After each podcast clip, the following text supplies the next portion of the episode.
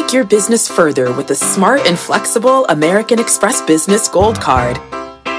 You can earn four times points on your top two eligible spending categories every month, like transit, U.S. restaurants, and gas stations. That's the powerful backing of American Express. Four times points on up to $150,000 in purchases per year. Terms apply. Learn more at americanexpress.com slash business gold card. Electricity, a big idea that's inspired countless new ones. From powering the light bulb to virtually powering our entire lives. 30 years ago, State Street launched the SPDR S&P 500 ETF, SPY. A big idea that inspired the world to invest differently. And still does. What can you do with SPY? Before investing, consider the fund's investment objectives, risks, charges, and expenses. Visit ssga.com for a prospectus containing this and other information. Read it carefully before investing. SPY is subject to risks similar to those of stocks. All ETFs are subject to risk, including possible loss of principal. Alps Distributors, Inc. Distributor. My mission is simple to make you money. I'm here to level the playing field for all investors. There's always a bull market somewhere, and I promise to help you find it. Mad Money starts now. Hey, I'm Cramer. Welcome to Mad Money. Welcome to Kramer. I'll be one of my friends is trying to make some money. My job is not just to entertain, but to educate, teach, put it in context. Call me at 1 800 743 CNBC or tweet me at Jim Cramer. You blink, you blink during this move, you might miss the whole shooting match. I'm talking about this rotation into the industrials and the retailers in anticipation of a better employment number tomorrow morning and a possible trade deal with China, perhaps as soon as this weekend. And that's what propelled today's action. Dow gaining 167 points, S&P advancing 0.21%, Nasdaq dipped 0.05%. They don't have enough China over there. This kind of positivity seems counterintuitive in the face of the conventional wisdom about this market. What do I mean by counterintuitive? Okay, this is fundraiser season where you have to leave work and chat with people and then bid to raise money for all sorts of worthy causes. And I tend to go to a ton of these uh, during the season. So naturally, when I show my face at a social event, everybody wants to ask about stocks, and I love it. And right now, it's all about Boeing, uh, Boeing, and then more Boeing. This stock tends to be pretty polarizing. Many people believe that those two tragic air accidents are going to wipe out the whole company. Uh, both because of the liabilities and because they'll cause lots of other order cancellations, especially for the 737 MAX, which had been incredibly popular. Yet, how has Boeing stock been performing? It keeps going up and up. Today was another day that should have sent the stock down. We got a report out of Ethiopia that found that there was no pilot error in the Ethiopian Airlines crash. According to the investigation, the crash was entirely caused by plane malfunction. Well, that should have crushed Boeing stock. But nope, the darn thing was up big again, this time up 11 bucks on heavy volume. It's now rallied 34 points from its low in wake of the second crash. Now, that would be an amazing move, even if nothing had happened to the 737 MAX. Considering the reputational damage, I, I think it's downright remarkable. Even more incredible, the FAA is trying to get all the international aerospace regulators to help decide whether the inevitable fix from Boeing, no date yet, is good enough. Well, that means there's going to be a real pause, a pause long enough to potentially cause cuts in production. As Phil LeBeau, the dean of the aerospace reporter, said to us on Squawk on the Street today, the stock of Boeing is determined by production orders. So far, there hasn't been a cutback. How can this stock keep flying? What's driving it? I think it's actually pretty simple. Okay, it's pretty simple. If the Chinese, the Chinese, want to make a show of good faith as part of the trade negotiations, ask yourself what can they buy? Can they buy liquefied natural gas like the press seems to think? Well, I don't know. They ought to watch the show. We had Dominion Energy on last night. They're sold out for 20 years. You can't get anything out of Cheniere either. They can't buy agricultural products because well, we've had heavy floods in this country. It's not even clear if we could deliver on a huge grain order. Not when you listen to the uh, uh, crop protection story out of uh, Dow DuPont. The most obvious answer they buy Boeing planes. A huge buy. A statement buy. It would be greeted so positively. Oh my. Which is why I can't blame anyone for wanting to own the stock here, not sell it or short it. Plus, look, we know Boeing's going to fix the problem. This is Boeing, for heaven's sake. These guys are passionate about safety. As tragic as those two crashes were, I bet we early move on uh, and Boeing's business ends up doing fine. How else could the Chinese show good faith? They need earth movers, so this could be a great time for the Chinese Communist Party to direct their state owned enterprises to buy earth movers from Caterpillar instead of, say, Komatsu. Such an easy call, right? That's why I was shocked yesterday when someone downgraded CAT ahead of this possibility. I think that could turn out to be a very ill advised downgrade. Of course, it's not just the industrials. The retailers were rallying like crazy today. What's driving them? Oh, I can think of a couple of reasons. First, as Doug McMillon, the CEO of Walmart, said in an interview with our own Courtney Reagan, the consumer is in very good shape. Courtney also, also interviewed Terry Lundgren. He's the former chairman and CEO of Macy's. He was even more positive, saying that consumers in really in excellent shape and employment is very strong. He practically laughed at how cheap the stock of Macy's has gotten. Uh, it's selling at what, what he said was five times earnings. It's actually about eight times, but that is ridiculously cheap. I mean, Jeff Gennette is not that bad, people. He's the CEO. This might be one reason why the stock caught fire today. It was up 5.6%. Macy's is a bargain with a bountiful and safe 6.1% dividend yield. Okay, now, as Terry said, look, it didn't make the estimates last time reported, so it's got to be the penalty box. Uh, but Lundgren's comments clearly made people feel more emboldened about the group. The second reason retail went on fire hey, listen, there's a belief that if the tariffs go away, the retailers will be the biggest winners. So many of them had to eat the cost of the president's 10% tariffs on Chinese imports. They couldn't raise price to you. They just had to just get, well, it hurt their margins. If we get a trade deal and those duties are withdrawn, you could raise numbers for most of the retailers immediately. You can just come in every single day, raising numbers, Macy's, raising number, um, maybe even J.C. Penney. Nah, I can't go that far. On top of that, I think today's buyers were anticipating a strong employment number tomorrow. As we just got an amazing jobless claims figure this this morning, best in 69. Now, we know many of these retail and apparel companies are doing well even as their stocks have been hated. Capri Holdings, the artist formerly known as Michael Kors, which now owns Versace and Jimmy Choo, is doing very well for itself. Same goes for PVH's parent of uh, Calvin Klein and Tommy Hilfiger. They just reported a spectacular quarter. We heard about it on the show. Lululemon, man, it was a magnificent number. Yes, athleisure. VF Corp smoking hot. And Nike's coming right back, as I told you it would. It had an awesome quarter, especially in China. Final driver here. Let's talk conferences. Here's a little game the retail, the uh, hedge funds play. You ready? Next week, we have the biggest confab of the year for this industry. It's the JP Morgan Retail Conference. It's run by the great and powerful Matthew Boss. I think a lot of the big time portfolio managers are sizing up retailers ahead of this conference and betting those conferences will tell good, companies will tell good stories at the conference and their stocks will shoot up. Some of them have very hefty dividends, including the ones with the biggest gains today. This is the kind of trade that I used to do nine days, at, I mean, eh, nine ways to Sunday. I mean, I just did this kind of trade pop, pop, just constantly at my old hedge fund. I can't trade now, but I did it. It happened today. I saw the buying, and I predict it'll keep buying the retail stocks tomorrow. They're getting ahead of the conference. So, how powerful is this move? Well, give it some context here. Even lowly dog CVS rallied today. Consumer Value Stores. Remember that? Maybe maybe should go back to that old name. CVS rallied. I mean, how how impossible is this? And it did it despite being painted yesterday with the same poisonous brush as Walgreens. I think that's unfair to them, given that they bought it to diversify away from the drugstore business. Still, CVS announced a, a same day delivery service, $7.99. I suspect this could be gigantic for people who just want their medicines without needing to go to the pharmacy. It's better than Amazon. To me, this is a sign that the company actually has a pulse.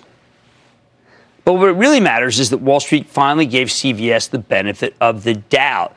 And the company that, uh, by the way, that was trying to put Theranos in uh, eight store, 8,000 stores is still not holding up there. All right, one last thought about the consumer. This morning, Constellation Brands, the owner of Modelo and Corona, reported a fabulous quarter. These numbers were stellar, which is a major departure from the other brewers. Why does that matter? Because it's hard for me to imagine people aren't going out. They're not going out. If Constellation's selling this much beer, yeah, it was that quarter. The strength here took many investors by surprise because we've been told endlessly that the consumer's staying home, watching Game of Thrones, and ordering in. But it seems like that's not the whole story.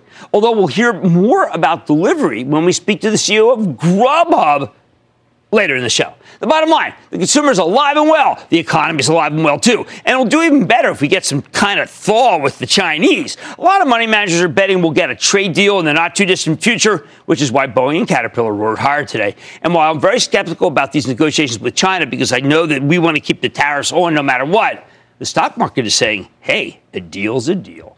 Ken in Florida, Ken!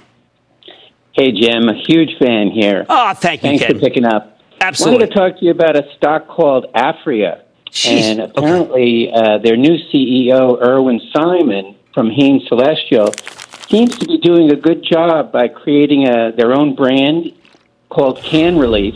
What I really like about them is their instant CBD quick strip. It's sort of like a Listerine strip for a quick, discreet CBD hit. Yes, yes. What do you think about that? What do you I think hear about nothing that but good things about er- what Irwin's doing there. Remember, Irwin Simon was uh, used to be. Wow, he was at Hain Celestial. Um, but I have to tell you that the cannabis stock that I'm recommending is Constellation and secondarily Cronos. But if everyone comes on, we'll certainly listen to this story. Hey, you know, let's stick with Florida. Let's go to Bill in Florida. Hey, Jim. It's me, Florida, giving you a call in Augustine. Recently, uh, CommScope Holding completed an acquisition of Arris. And with the pending 5G growth, the, the analysts are projecting an EPS of 237 share. Uh, do you agree with that? I think that, I mean, I looked it over because the Arris deal did close exactly today. I was seeing if they could raise numbers. And uh, CommScope is just a giant 5G play. And, a, and frankly, a pretty good 5G play. And I know that its earnings have been inconsistent, but I actually like the stock and was going to candidly recommend it this morning, but I didn't get time because I spent too much time uh, up at Grubhub. My bad. All right, the consumer's alive and well, and the economy's alive and well. And it could do even better if we get a deal with China, something the president says we're very close. But remember, very close could be no cigar until over the weekend. Now, we shall see. On Mad Money tonight, nearly 17.7 million diners uh, powered orders on Grubhub in 2018. Will the stay-at-home economy continue to deliver huge returns for this stock? I'm talking with the CEO as it celebrates five years as a public company, even as its stock has been, I'd say, brittle of late. Ben, should you trust your intuition when it comes to investment in Intuit? I'm eyeing the company's potential under new leadership. And time to toast Constellation Brands after today's earnings announcement. I've got the exclusive. Hey, maybe I'll hit Barcy McGill. Stay with Cramer. Don't miss a second of Mad Money. Follow at Jim Cramer on Twitter. Have a question? Tweet Cramer. Hashtag mad tweets. Send Jim an email to madmoney at cnbc.com or give us a call at 1 800 743 CNBC. Miss something? Head to madmoney.cnbc.com. Fact Running a business is not getting easier on your wallet. With higher expenses on materials, employees, distribution, and borrowing, everything costs more. Also, a fact smart businesses are reducing costs and headaches by graduating to NetSuite by Oracle. NetSuite is the number one cloud financial system, bringing accounting, financial management, inventory, and HR into one platform and one source of truth. With NetSuite, you reduce IT costs because NetSuite lives in the cloud with no hardware required, accessed from anywhere. You can cut the cost of maintaining multiple systems because you've got one unified business management suite. You improve efficiency by bringing all your major business processes into one platform, slashing manual tasks and errors. Over 37,000 companies have already made the move. See how you'll profit with NetSuite, and then you can think of all the ways you could be spending the money you save. Company retreat in Malibu, anyone? By popular demand, NetSuite is offering a one-of-a-kind flexible financing program for a few more weeks. Head to netsuite.com to start saving. When you're hiring, the best way to search for a candidate isn't to search at all. Don't search, match with Indeed. Indeed is your matching and hiring platform with over 350 million global monthly visitors, according to Indeed data, and a matching engine that helps you find quality candidates fast. Use Indeed for scheduling, screening, and messaging to connect with candidates faster. Plus, 93% of employers agree Indeed delivers the highest quality matches compared to other job sites, according to a recent Indeed survey. Leveraging over 140 million qualifications and preferences every day, Indeed's matching engine is constantly learning from your preferences. Join more than 3.5 million businesses worldwide that use Indeed. Listeners of this show will get a $75 sponsored job credit to get your jobs more visibility at Indeed.com slash Mad Money. Just go to Indeed.com slash Mad Money right now and support this show by saying you heard about Indeed on this podcast. Indeed.com slash Mad Money. Terms and conditions apply. Need to hire? You need Indeed.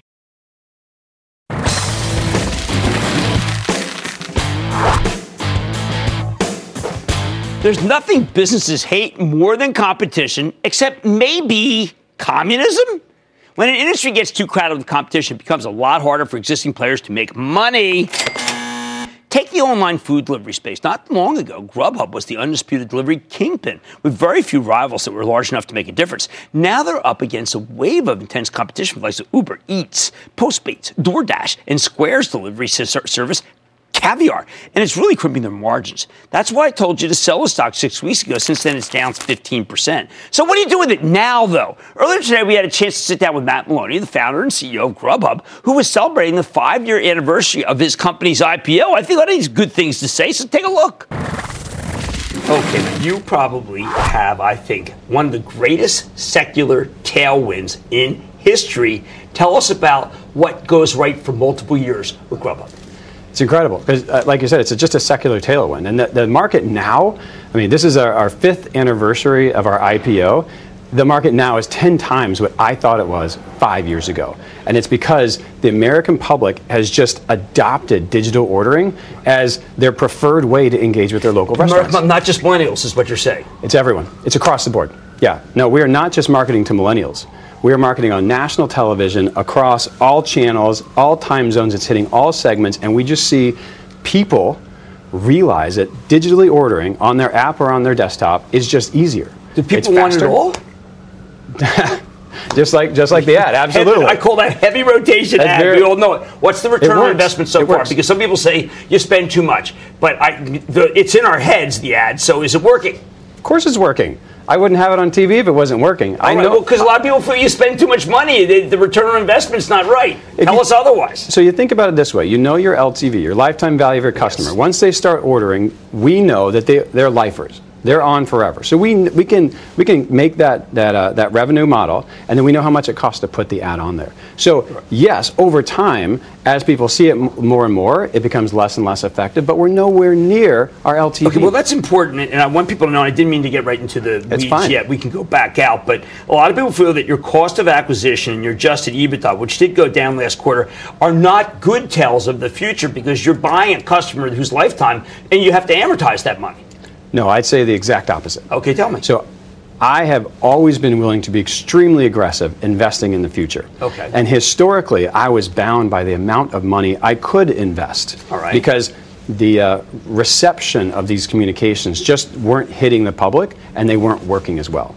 Then around the third quarter of last year, we saw that we could spend way more than we had historically. And right. I'm just talking about effectiveness, right. not not like I mean spending it effectively. And so we came to the street on our third quarter earnings call and said, we see opportunity. We are going long in the fourth quarter. But you know, when you say investment, Wall Street doesn't like it. You have a vision, and I respect your vision yeah. being in the restaurant business. But what I tell myself is that Wall Street's way too short sighted. They're not going to buy Matt's long term view.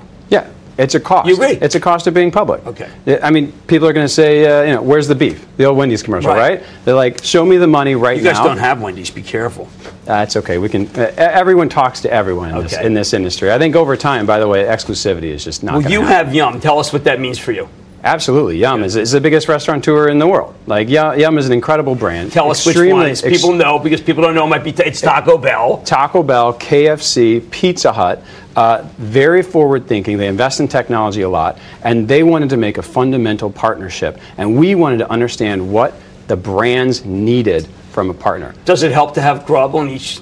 In each absolutely absolutely well, yeah, they, they made a $200 million investment because they believe in our story and how's that help your balance sheet well, we didn't need the investment. We have a very healthy balance sheet. Right. But what it did, it was really bringing the support of the Yum brand and the franchisees into Grub. And as a, as a tight partnership, we're able to execute on technology and growth for them in a way that nobody else in the industry Some is doing Some people feel you're not now. making any money on that contract. I totally disagree. Okay. I absolutely disagree. We look at, at our, we are a marketplace that sells demand generation. Okay. So whether those demand generation. I like that. I'm going to steal that. Absolutely. No, we, we sell growth.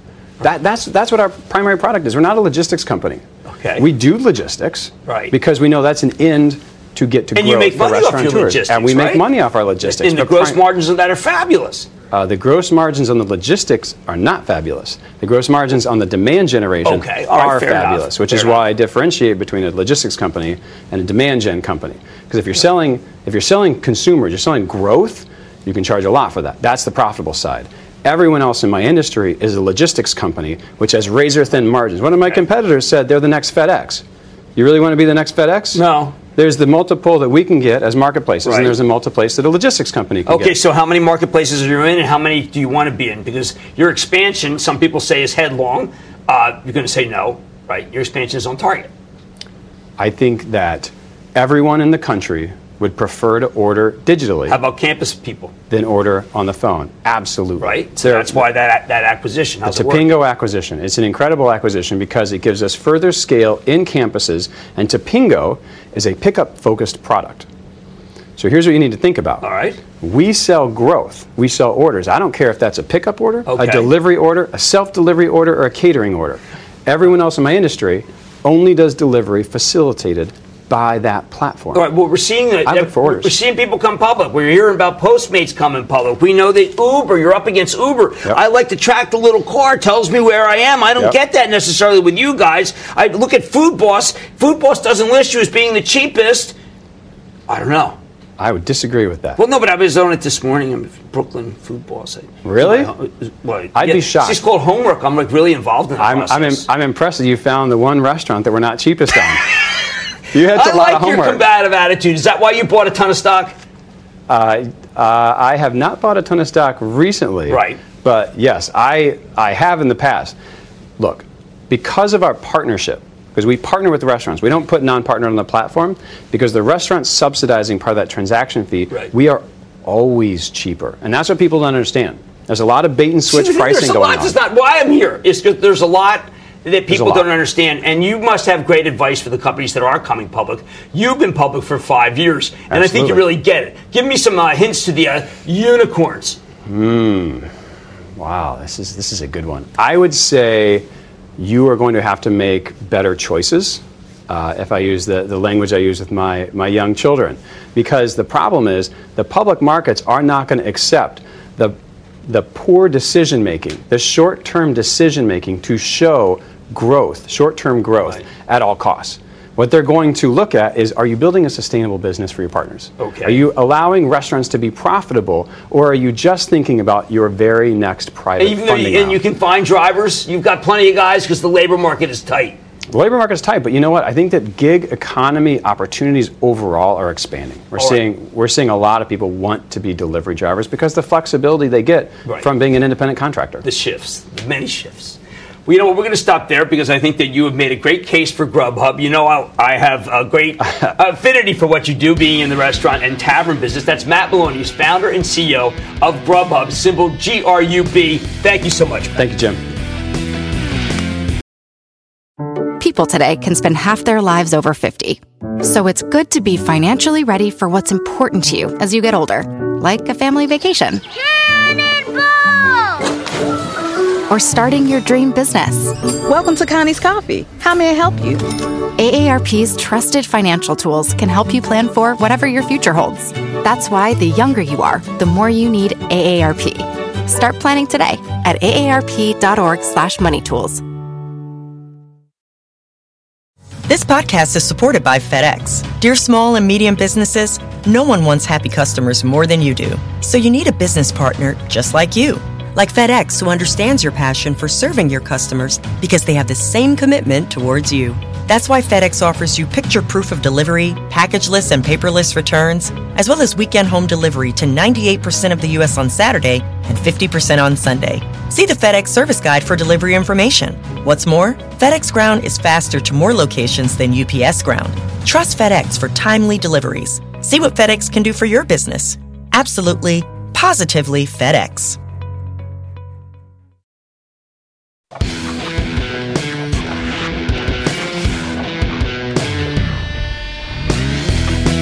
Now that tax day, April 15th, is right around the corner, let's talk about how you can make money off it. Now, look, I can't make your tax bill any smaller, and I can't make filling out your tax return less of a hassle, but I can help you try to profit from the business of tax preparation. Every year at about this time, people start thinking about buying these stocks, whether we're talking about the troubled H&R Block or its thriving rival, Intuit, the software company you know as TurboTax, QuickBooks, boy, do we ever use that, and Mint, among other brands. Intuit's a longtime Cramer fave, and for years the stock has racked up tremendous gains. As the world slowly became more tech savvy, this company was able to take more and more market share because it was so digitized. Why go to a physical office to get help with your taxes when you can just do it on the web via TurboTax. That's the major reason why Intuit's been able to rally from $25 a decade ago to $262 as of today, even after it got dinged for more than six bucks today. It's part of that wide-ranging sell-off in the high-flying software stocks. So, given that monster run, does it make sense to buy Intuit up here, or has the easy money already been made? Logical question, right? The story's definitely gotten more complicated of late. While the company has a long history of reporting fabulous numbers, some investors did get a little spooked last August when longtime CEO and Cramer fave Brad Smith announced he'd be stepping down at the beginning of this year and transitioning to his new role as executive chairman. Smith wanted to go out on a high note, and that's exactly what he did. Plus, on the same day, we learned that Intuit's chief te- technology officer, Tayloe Stansbury, would also be retiring. Oh, they timed these resignations right when the company had just announced a terrific quarter. So the stock didn't get hit. But losing two top executives is a big deal especially your CEO. I mean, Brad Smith is a mate, no, the major reason why I've been such a huge fan of Intuit stock over the years. I met him, few, I met him, I don't know what, a half dozen years ago, and I said, this is a guy. This is a guy who knows his stuff. He came on this show repeatedly and made a great case for this business, but it's a technology case. Under Smith's leadership from 2008 through the end of last year, the company's earnings have more than tripled, and the stock gave you a 600% plus return. Bankable. That's a real loss, even if he's staying on as chairman. But at least so far, the new CEO, Sasan Goodarzi, whom I invited on the show, seems to be doing a terrific job. Goodarzi previously ran Intuit's rapidly growing small business and self-employed group, which is pretty self-explanatory. They sell accounting and tax preparation software to small businesses, including uh, the businesses I own, and independent contractors. Meanwhile, Marianna Tessel, the chief product development officer in that same division, took over as Intuit's CTO. Now, not long after these announcements, the whole stock market went into a tailspin in that fourth quarter in the Powell bear market, especially the high-flying software stocks like this one. And that eventually dragged down even Intuit, despite the fact that the company reported a phenomenal quarter in November. Remember, this is a tax preparation company. I mean, you'd think that they would have a bad one in November. Uh-uh. These guys are all year round. The stock plunged from 231 at the beginning of October down to 182 at Slows uh, Christmas Eve. That's a 21% decline. Shocking. Now, I think it would have held up better, of course, if it weren't for the announcement of Brad Smith's retirement. Still, like so many other stocks that got slammed during the fourth quarter bear market, Intuit has caught fire in 2019. It is up 33% year to date. That's pretty darn good, isn't it? Obviously, it never should have pulled back that much in the first place, but uh, you know the Powell bear market took down a lot of stocks. Plus, after the past few months, the stock picked up more and more institutional sponsorship from the Wall Street Fashion Show. Even Keith Weiss over at Morgan Stanley, who'd been a perma bear on Intuit since September of 2016. A long time to be wrong, wouldn't you say? Finally upgraded the stock to neutral in early February. Neutral. Probably use its decline here, upgrade. What do you think? And uh, those bulls definitely knew what they were doing because when Intuit reported on February 22nd, the new management team, it just knocked it out of the park. Company earned $1 per share when the analysts were only looking for 86 cents. Higher than expected sales. Love that. Solid guidance for the next quarter to boot. In response, the stock rallied nearly 7% in a single day. And since then, Intuit just kept climbing. That is until this week when it started pulling back a uh, bit. Ooh, I like that. Now, alongside these results, Intuit also released their TurboTax unit volumes for early tax season. And while the numbers were basically flat, flat was darn good under the circumstances. Remember, yeah, the government shutdown, right? Tax season got off to a late start, but those customers weren't lost. They were only postponed customers. Best of all, Sasan Goodarzi, that new CEO I told you about, he told a very compelling story on the conference call. He explained that Intuit's on track to hit its full year targets thanks to strong growth in their small business and self employed division, which represents about half the company. That segment grew at a 17% clip last quarter. It's become a major driver here. Really, this business is the linchpin of Intuit's whole growth strategy. Why? Intuit already dominates the consumer tax prep space, but TurboTax is a mature product with slowing growth. TurboTax has been taking market share for years, and after the big boost last year from TurboTax Live, their service where you can use their software to ask a real human being for help over the web, there's only so much share left to take. For Intuit to keep growing, the company needed to expand into new areas. Hence the new focus on helping the self-employed as well as people caught up in the gig economy. And we're talking about Lyft and Uber drivers. The thing about the gig economy is that it's a real pain in the neck when it comes to taxes. If you drive for Uber, they don't withhold a penny for the IRS. You need to calculate and pay those taxes yourself every quarter. In short, as more people get pulled into the gig economy, and you know that this is a continual theme on the show, that that is a great secular bull case. Intuit gets a whole new base of customers who need help with their finances and their tax returns. By the way, I'm still surprised that self, small businesses haven't been doing better. We know that from Marty Mucci. I think that's yet to come. Now, I think that this that Intuit's plan and the new management team, I think they're executing incredibly well. But and this is a big but. The stock has already run up dramatically here, and prices do matter.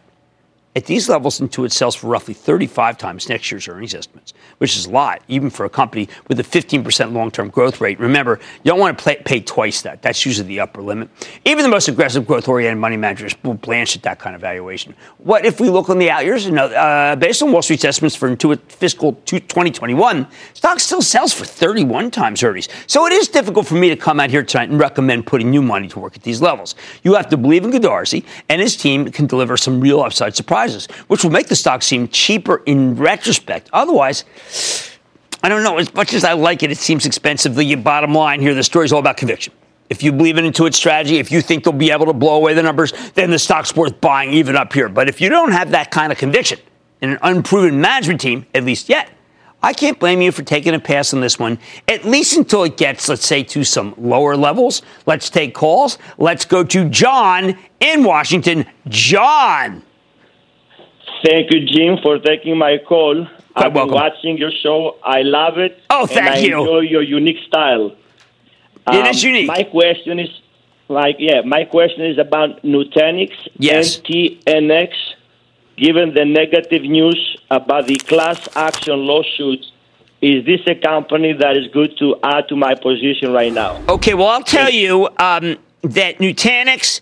I don't want you to worry for a sec. Oh, Nutanix sent me an email while we're doing this you know, they send out all those emails if you, if you subscribe to their newsletters. Um, Nutanix basically is not, the class action suit is not something to worry about. What you do have to worry about is the competition, which is VMware. And VMware is very good. Nutanix right now, it's tough. It's tough for them. Right, when it comes to Intuit, the name of the game is conviction. Okay, it's a new management team, so I don't blame you if you do want to take a pass for lower levels. What can I say? I like the company, but the stock's expensive. Much more mad money in. Feel like you're seeing stars after Constellation Brands' latest earnings? Oh, you're not alone. Grab a cold one. Hey, make my Modelo and make yourself comfortable. I'm speaking with the CEO of the, of the company behind some of the country's most popular beers, wines, and spirits that I'll give you a hint. Prisoner. Then, after a terrible day for the cloud stocks, I'm checking the forecast and telling you if the stormy weather in the group could pass. And of course, all your calls rapid fire in tonight's edition of the Lightning Round. So stick with Cramer.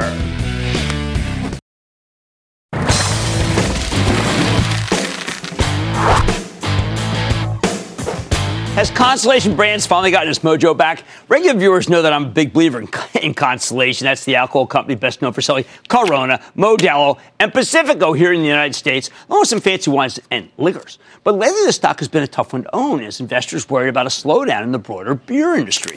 There's one reason, I would say that's probably the main reason Constellation shelled out about $4 billion for a 38% stake in Canopy Growth, the best of the Canadian cannabis place, if you ask me, in large part because it is the biggest war chest because Constellation gave it to him. I think that investment has a ton of potential as the marijuana business expands, but people are still worried about the core beer business. That's why the stock exploded higher today, voting nearly 12 bucks. You know, it was down early because the stupid algo guys, or 6.5% in the wake of a terrific quarter. Yep, Constellation reported 12 cent earnings beat off $1.72 basis, better than expected. Revenue up 2 year, uh, 2% year over year, strong volume. Now, at first glance, the guidance seems soft, but once management clarified that those numbers don't include any earnings from Canopy Growth or from the $1.7 billion in low end wine brands the company's selling, the stock was off to the races. Can it keep climbing? Let's check in with Bill Newlands. He's the brand new CEO of Constellation Brands. Learn more about the quarter his company where, where it's headed. Hey, Mr. Newlands, welcome back to Mad Money. Hey, Jim. Good to be here. Absolutely. Hey, Bill. Uh, this number showed, uh, without a doubt, especially because even you had bad weather, it didn't even matter. That not only is beer back, but your beers are taking up the whole growth in the total beverage environment. It is. Uh, the high end continues to be strong, and we are the leader in the high end. And you're right, the end of February wasn't great weather wise, but our year overcame the whole thing. We were almost 9% growth in, in depletions in our beer business. It's just a juggernaut, and we're thrilled with it. Now, I want to ask you something. A lot of people felt that they were worried about all the debt you took down for a uh, Canopy. I was shocked. One, at first, that you got 1.7 billion for brands that really you guys have been saying aren't really generating the return. But second, your cash flow was incredible. You can pay down this 4.7 in, in three years, the way I look at it. Well, as you know, we've said we plan to return $4.5 billion to investors over the next three years. And you're right, this is a cash generating business. And now that we've excised a piece of our wine business, we think we're going to have great potential in that piece of our business as well. So we're excited about the future. I know you spoke at the Beverage Association. I've got my spies there the other day, and it looked like that what you're saying is what really matters is the high end is great. Hence, why you would keep a prisoner, why you bought High West, why you're up uh, premiumizing the, the uh, premiumization of, of tequila. These all have come into play. They're working, aren't they? They are.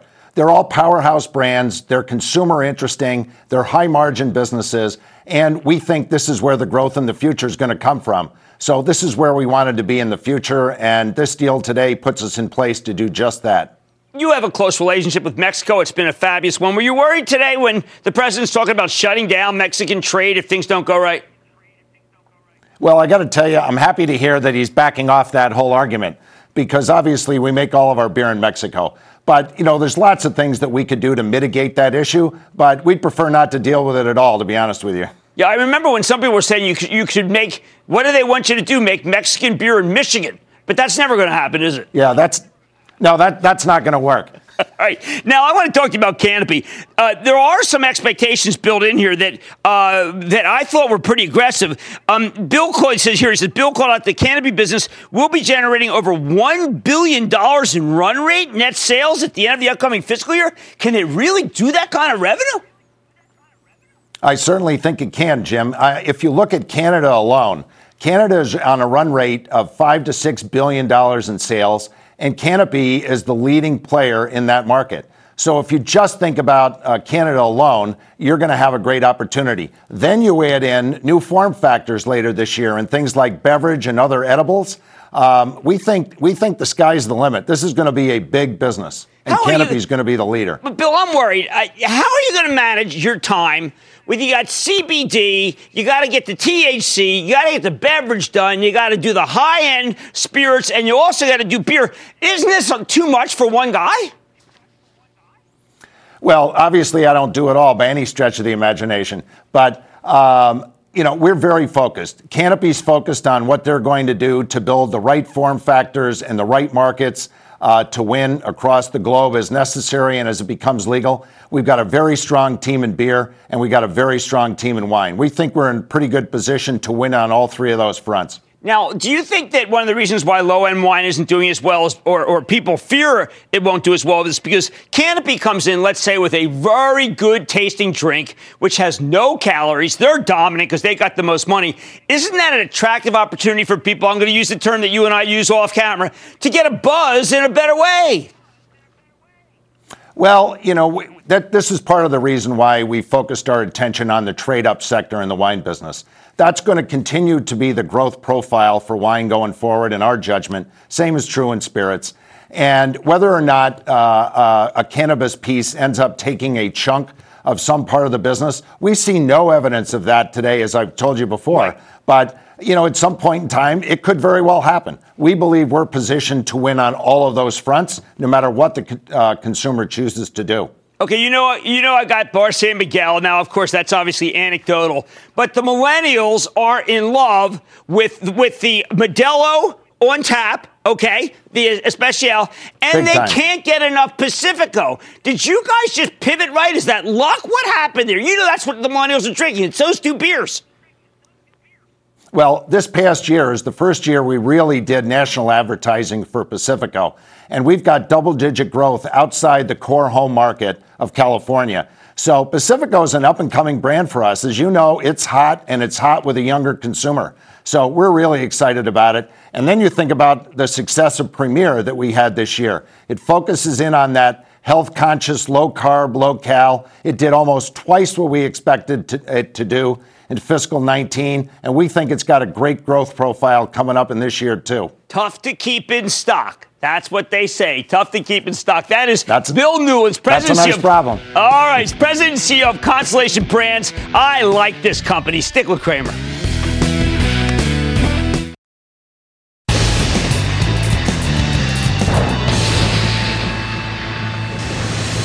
It is time. It's time for the light And then the lightning round is over. Are you ready, skiing? Daddy, time for the lightning round. So, Jim in New York. Jim. Booyah, Jim Cramer. Booyah. First time talking to you. My uh, calls on VF Corp. I saw a Golden Cross on 327 and a double bottom on 380. I think Vans is doing so well that you're going to do quite well. I, am thrilled to get rid of the jeans business. That is too competitive, Steve in New York. Steve. Big Long Island booyah, Jim. I'll take First it. First time caller, long time viewer. First time, long time. Go ahead. Got a got a stock I got into late last year for its dividends. It's since merged with another REIT but has been going down since the merger. Should I buy, hold, or sell office property income, OPI? I got to look into that. That's a stunning decline. I, I, you know, it's gotten a little better this year, but I got to find out exactly what, what they merged with that nobody likes. That's a cheap stock. We're going to come back. Daniel in Pennsylvania. Daniel. Jimmy, it's a Catasauqua Lehigh Valley booyah to you. Love the valley. Yay, lived there for a while. What's going on? Despite the recent increase in crude oil inventory, though with summer driving season and $75 oil on the way, my stock is Anadarko Petroleum Corporation. Well, I have a conference call next Friday for members of the ActionAlertsPlus.com club. Last conference call, I beat myself up severely about how Anadarko turned out to have not what I wanted in terms of growth this quarter, I think, will be much better. At 2.6% yield, good balance sheet. I think is fine. I think you make six bucks in it. Let's go to Larry in South Carolina. Larry! Oh, yeah, Jim, from Myrtle Beach, South Carolina. Beautiful area. I would good like fishing. Your, I'm sorry. Today, I'd like your wisdom on OKTA. Oh, come on. You know, I like those guys. That stock at one point was so hammered today, you couldn't look at it. It was like looking at a total eclipse of the sun. Yes, I think that the, you know that's the one that's the identity software. It's a it's kind of a Salesforce spawn. I like it very much. But remember, it's a long-term play. I need to go to Steve Areno in Illinois. Steve. Coach Cramer, booyah to you from oh. Chicago. Krzyzewski is what they call me until that brutal Michigan State game. What's going on? Send us a place kicker, please. Um, They've been riding the Portola Pharmaceuticals uh, roller coaster since last fall. Things are looking up now. Uh, launch is going you good. know, it's really interesting you say that because I saw that too. I, you know, I remember someone asked me in Summit where I live, you know, what is the deal with that one? I said, I don't know. It goes down every day. Now I don't know. It goes up every day. I think your price up 91% this year, though. So don't get cocky. Don't get greedy. Virgil in Virginia. Virgil. Yes, I'm going to get your feel on JD. Thank you, sir. Nah, Virgil Caine's my name, but I'm not a buyer of that stock. I think that JD is. We're only doing Baidu. We're only doing Baidu, okay? And Alibaba. I added Baidu. That's a new one, by the way. Uh, NIO started going up today. You see that? How about we go to Robbie in North Carolina? Robbie. Robbie? Yeah. You're up. Okay. Well, that means you go usually. Oh, okay. Hey, James Roy from North Carolina. How you doing? You know, this was a great day, frankly. It was a great day. I had a, cup of Cologne coffee. I always makes me happy. What's going on with you? I was worried about uh, JPM. I know it's got a, P- PE ratio of 9.95 and an annual return dividend. Right. You can get this at 3% with that price. And all I hope is that Jamie, President Jamie Dimon appoints me ambassador of Monaco. And that, ladies and gentlemen, is the conclusion of the Lightning Round. The Lightning Round is sponsored by TD Ameritrade.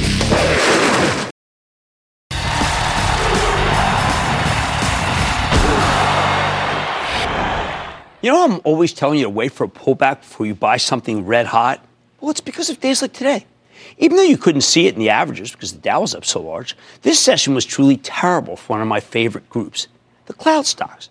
Just look at the cloud kings, the ones I anointed, the biggest and best players in the space, which were absolutely hammered. ServiceNow sinking $10, Salesforce off 4 bucks, Splunk down nearly 3 bucks, VMware losing almost 5 bucks, Workday giving up $8, and Adobe falling more than $3. All were much, much lower earlier in the session. By the way, this is why I'm always preaching the virtues of diversification. If you want a diversified portfolio, today was a good day. But if you had too much concentration in the cloud names, well, this was a pretty bad day. You have to understand, though, there's nothing wrong with the cloud companies here. No, I checked everywhere. There was no bad news. There was no negative research. In fact, we know the cloud remains on, uh, on fire here. Amazon Web Services, which you know we had the CEO on, is the top cloud infrastructure provider, and it's red hot. Microsoft's Azure has some spectacular growth. What if we move down uh, the food chain? The semiconductor companies that supply the data centers and host the cloud, Intel, AMD, NVIDIA, all telling great stories. The same things that were true yesterday are still true today, like the fact that digitization is still in its early innings for many companies. And how do we know things like that? Well, how about the fact that Walgreens, a huge outfit, Walgreens, had tr- horrendous earnings, and it's just now beginning to digitize. Something I mentioned over and over on the disastrous conference call that made me feel like, guys, how come you're so late to digitize?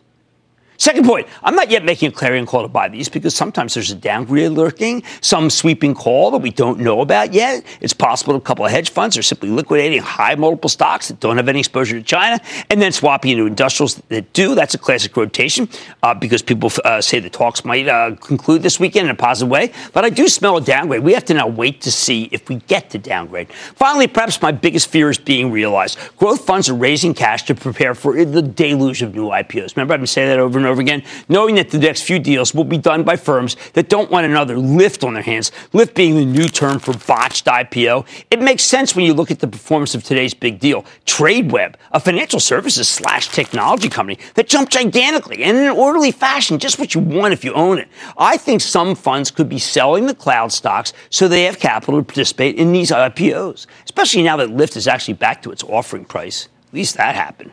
I mean, you know, I didn't I, look, I told you, I think that a 39% company, that a company owns 39% of the market, and a company owns 60%, which is Uber, that's a good business. So, how about the Cloud Kings themselves? What, uh, what, what, what do we know about them? All right, let's take them down. First, ServiceNow. I just talked to the CEO, John Donahoe, the other day on Squawk on the Street. He said business is very strong. I have implicit trust in John. So ServiceNow is a go-to name on this decline. Remember, my information is a few days old. Salesforce, a stock we own for my charitable trust, which you can follow along by joining the ActionAlertsPlus.com club, big conference call next Friday, just had an extraordinary quarter. And again, I have total confidence in Mark Benioff and Keith Block. Okay, Splunk's a little tougher. It's not clear to me. Uh, I have nothing recent, so I can't tell. But I know it's riding two great secular growth waves, security and data mining. Security remains as hot as ever, maybe hotter, and data mining's never been more important. By the way, CyberArk was down big too. That was wrong. How about VMware? Well, didn't you know? Didn't you know? I mean, we just had COO Sanjay Poonen on. Uh, he just came here. He told us business is fantastic. He couldn't have changed in 10 days. I think you can buy some now, maybe buy some more when the stock gets hit after some analyst inevitably downgrades it uh, simply for the sin of going down, and they are like, don't want to give up the game. Workday had an incredibly strong quarter. You could argue that its stock has run too much from these levels. I mean, one point this thing, by the way, was down 12 bucks. But I think people are plain scared to buy a stock that's down as much as Workday was midday today. My trading instincts tell me that there will be a second day of losses for this one, uh, for this group uh, that, because that's how rotations usually play out. I would buy some tomorrow after margin calls, which is around 2:30 p.m., and then maybe buy some Monday. Finally, there's Adobe. When these guys reported last month, their stock tanked. A few weeks later, though, it erased those losses and then some. So I say you should get ready to use this swoon in the cloud stocks to do some buying. But in this case, look, why not wait until the coast is clear, meaning that we are sure that there's no meaningful downgrade like tomorrow morning before you pull the trigger. Give the sell-off a little more time just so we can make sure it's a random rotation related to stocks that win if we get a China deal and not something more meaningful. Typically, a decline like this, this has its worst moment on day two, tomorrow, not today. So you might want to start picking at these stocks in the late afternoon. Of course, if the group gets hit with some big downgrades, they could go lower, but that's just an opportunity to buy even more at better prices. I like the cloud. Stick with Cramer.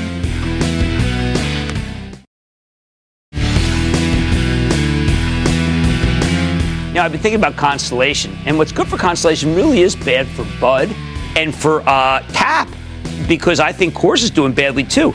This turns out to be a one horse industry, and that's all. I like to say there's always a bull market somewhere. I promise I'll find it just for you, right here on Mad Money. I'm Jim Cramer, and I'll see you tomorrow. People today can spend half their lives over 50. So it's good to be financially ready for what's important to you as you get older, like a family vacation. Or starting your dream business. Welcome to Connie's Coffee. How may I help you? AARP's trusted financial tools can help you plan for whatever your future holds. That's why the younger you are, the more you need AARP. Start planning today at aarp.org/moneytools.